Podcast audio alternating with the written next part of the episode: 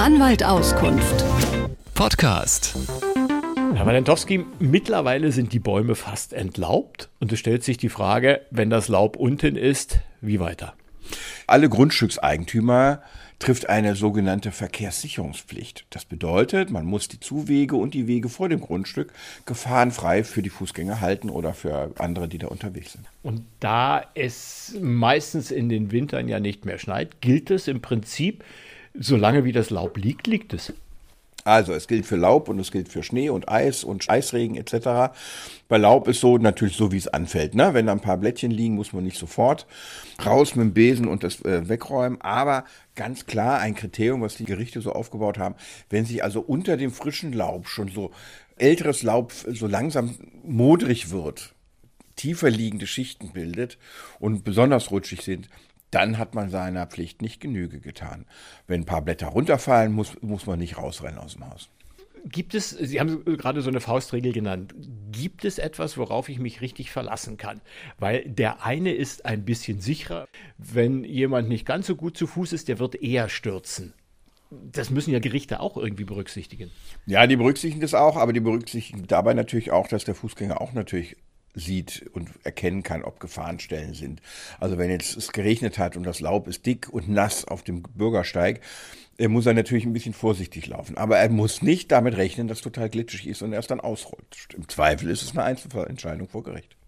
Jetzt bin ich also ein guter Grundstücksbesitzer, habe das Laub gehakt, alles zusammen. Wohin damit? Bitte nicht im Wald entsorgen, das ist äh, nicht erlaubt, das ist sogar verboten.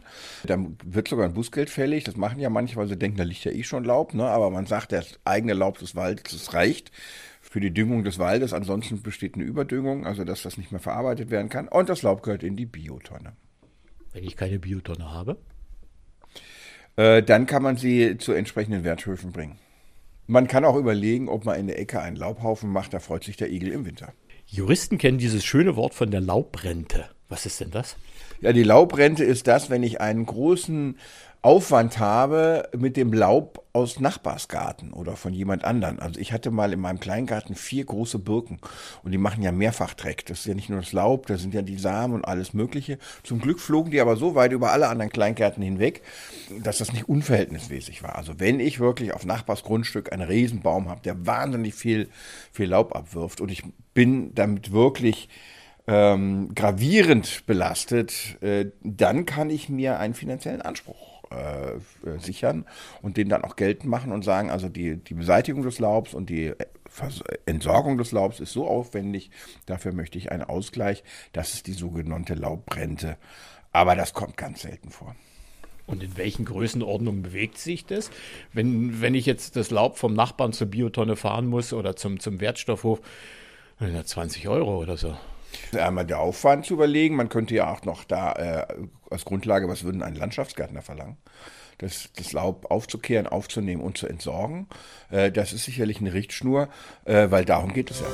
Anwalt Auskunft. Podcast.